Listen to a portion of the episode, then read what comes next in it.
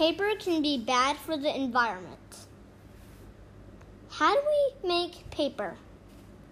As I said, paper can be bad for the environment. You might think this is not true, but it could be.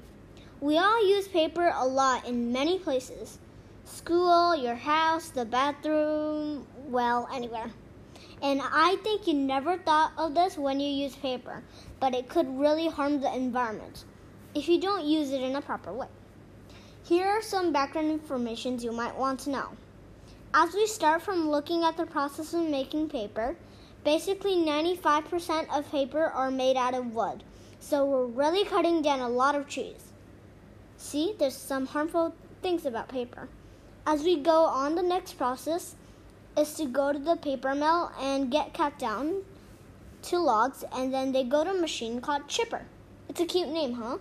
But these things are pretty harmful too.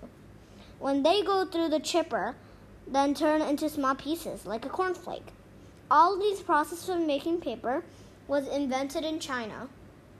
The chips gets mixed with water and chemicals, and then they get cooked by a machine called digester.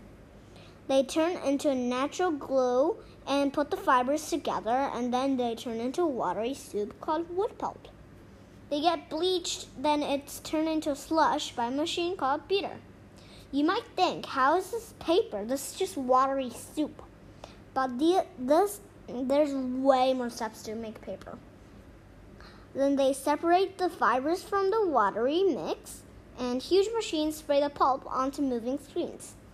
The fibers stick together, making a mat of paper. Then, after um, that, the water drains away. Now, drains away. Now you might be thinking, there you go. Now it's a little bit of like paper, right? But there's some steps to go. The paper gets squeezed between large rollers, just like a large printer. This removes most of the remaining water that's left over. It also um, smooths the paper, then people can write on it. Then it creates a uniform thickness. And now the last step. They pass through heated rollers to get dried, and now the process of making paper is done.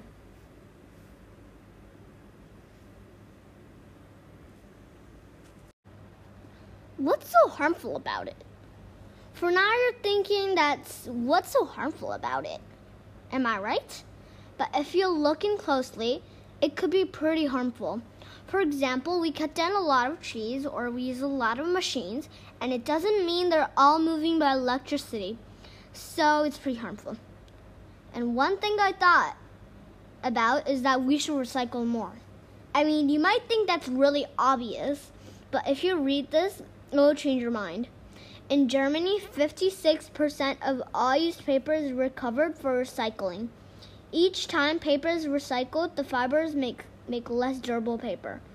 They even have a five star rating for recycling. But look at the other countries, like Chile, Turkey, Mexico, and Arizona. These countries does not recycle a lot, or some of the countries doesn't at all. So it doesn't mean all the countries recycle. You might think this is this isn't a huge problem, but it is. This bad habitat of not recycling goes on and on and on.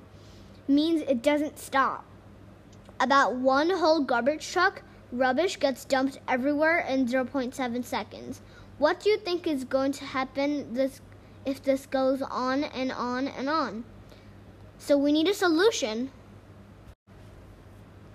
Solutions we can do. You might think these solutions are going to be really hard, but it's really easy. Some of the solutions are to recycle more, don't waste paper, like you only use some of the pieces, then you put it in the bin. And that's bad too.